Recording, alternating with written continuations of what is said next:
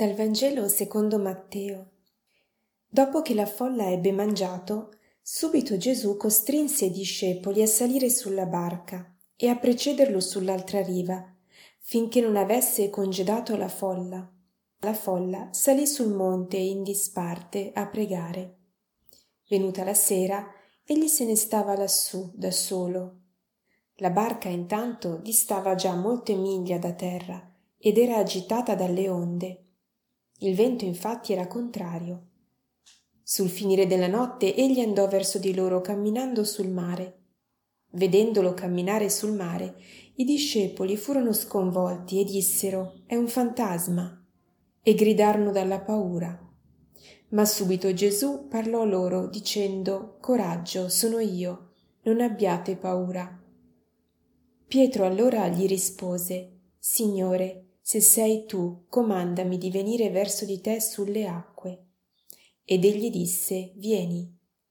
Pietro scese dalla barca, si mise a camminare sulle acque e andò verso Gesù.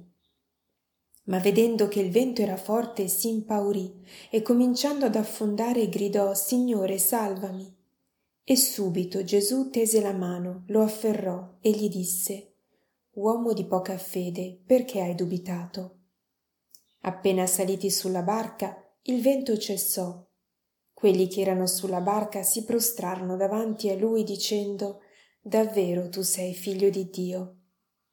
Compiuta la traversata, approdarono a Gennèsaret e la gente del luogo, riconosciuto Gesù, diffuse la notizia in tutta la regione. Gli portarono tutti i malati e lo pregavano di poter toccare almeno il lembo del suo mantello. E quanti lo toccarono furono guariti. Ma vedendo che il vento era forte, si impaurì, cominciando ad affondare. A volte il vento della tribolazione, dei problemi, del dubbio, delle tempeste della vita è così forte che ci sembra più grande della presenza di Gesù, della sua potenza, del suo amore. Pietro conosceva Gesù, aveva deciso di seguirlo, si fidava. Persino in quel momento sapeva che era lì sulle acque con lui. Eppure ad un certo punto ha cominciato a dare più attenzione al vento che al Signore.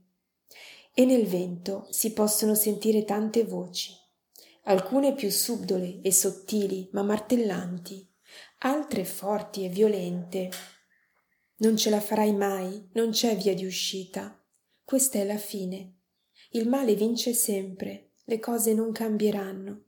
Questo problema non si può risolvere. Nessuno ti vuole bene». Pietro si lascia vincere e comincia a dare retta a queste voci, alla paura, al dubbio. Camminare sulle acque è impossibile per l'uomo. Come ho potuto pensare di farlo? Non è per me, morirò. Pietro stava facendo effettivamente qualcosa di impossibile all'uomo, ma se ci pensiamo bene, anche noi facciamo simili esperienze. La nostra stessa salvezza, avere la vita di Dio in noi, camminare nella fede, nella speranza e nella carità, è, come dice bene Gesù, impossibile per gli uomini, ma non per Dio. Il punto più importante, dunque, non è camminare sulle acque, cioè fare qualcosa che è impossibile per l'essere umano, perché di quelle chiamate a fare qualcosa di molto più grande di noi, ce ne sono tante nella sequela di Cristo. Amare il proprio sposo per sempre, far crescere i figli che il Padre Celeste affida ai genitori, aiutare le persone attraverso ad esempio la guida spirituale, amare i nemici, donare la vita in tanti modi per gli altri. Ciò su cui puntare l'attenzione è piuttosto il rimanere in comunione con Gesù, l'unico che può camminare sulle acque, l'unico che può vincere il male, simbolizzato nella Bibbia proprio dal mare, e che ci può dare la grazia di vivere la vita nell'amore, cioè nel dono di noi stessi, e così di camminare con Lui sulle acque di questa esistenza. La vita cristiana è possibile solo in Cristo. Noi siamo in cammino, abbiamo detto di sì. Attraverso il battesimo e gli altri sacramenti siamo nella comunione con il Signore. Eppure mentre attraversiamo la vita anche noi veniamo toccati dal dubbio. «Uomo di poca fede, perché hai dubitato?» Gesù non sta parlando del dubitare di noi stessi, della nostra forza. Come fare affidamento su noi stessi? San Paolo dice che siamo vasi di creta, con dentro un tesoro, e che la nostra debolezza rimane, ma non è un problema per Dio. Ti basta la mia grazia. La mia forza, infatti, si manifesta piena nella debolezza, gli disse Cristo. Gesù vede che Pietro ha dubitato della forza e dell'amore del suo Signore, eppure non lo lascia neppure nella tempesta del dubbio, rimane lì con lui. Gesù non se ne va mai. Ha scelto di stare nelle nostre tempeste, di farsi carico delle nostre tragedie e sofferenze, dei nostri problemi piccoli e grandi.